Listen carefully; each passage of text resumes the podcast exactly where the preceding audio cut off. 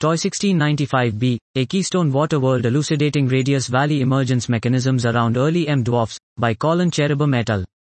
Characterizing the bulk compositions of transients exoplanets within the M dwarf radius valley, i.e. keystone planets, offers a unique means to establish whether the radius valley emerges from an atmospheric mass loss process or is imprinted by planet formation itself. We present the confirmation of a new keystone planet orbiting an early M dwarf, EMS equals 0.513 plus or minus 0.012 M Sun, TOI 1695b, P equals 3.13 days, RP equals 1.90 carat plus 0.16 to 0.14 R. TOI 1695b's radius and orbital period situate the planet between model predictions from thermally driven mass loss versus gas depleted formation, offering an important TESS case for radius valley emergence models around early M dwarfs.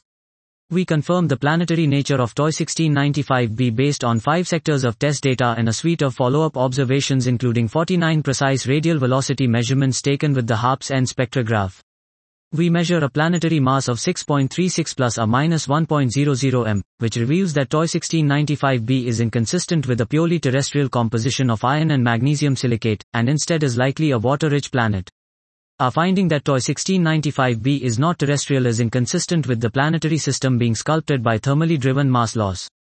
We also present a statistical analysis of the seven known keystone planets demonstrating that a thermally driven mass loss scenario is unlikely for this population.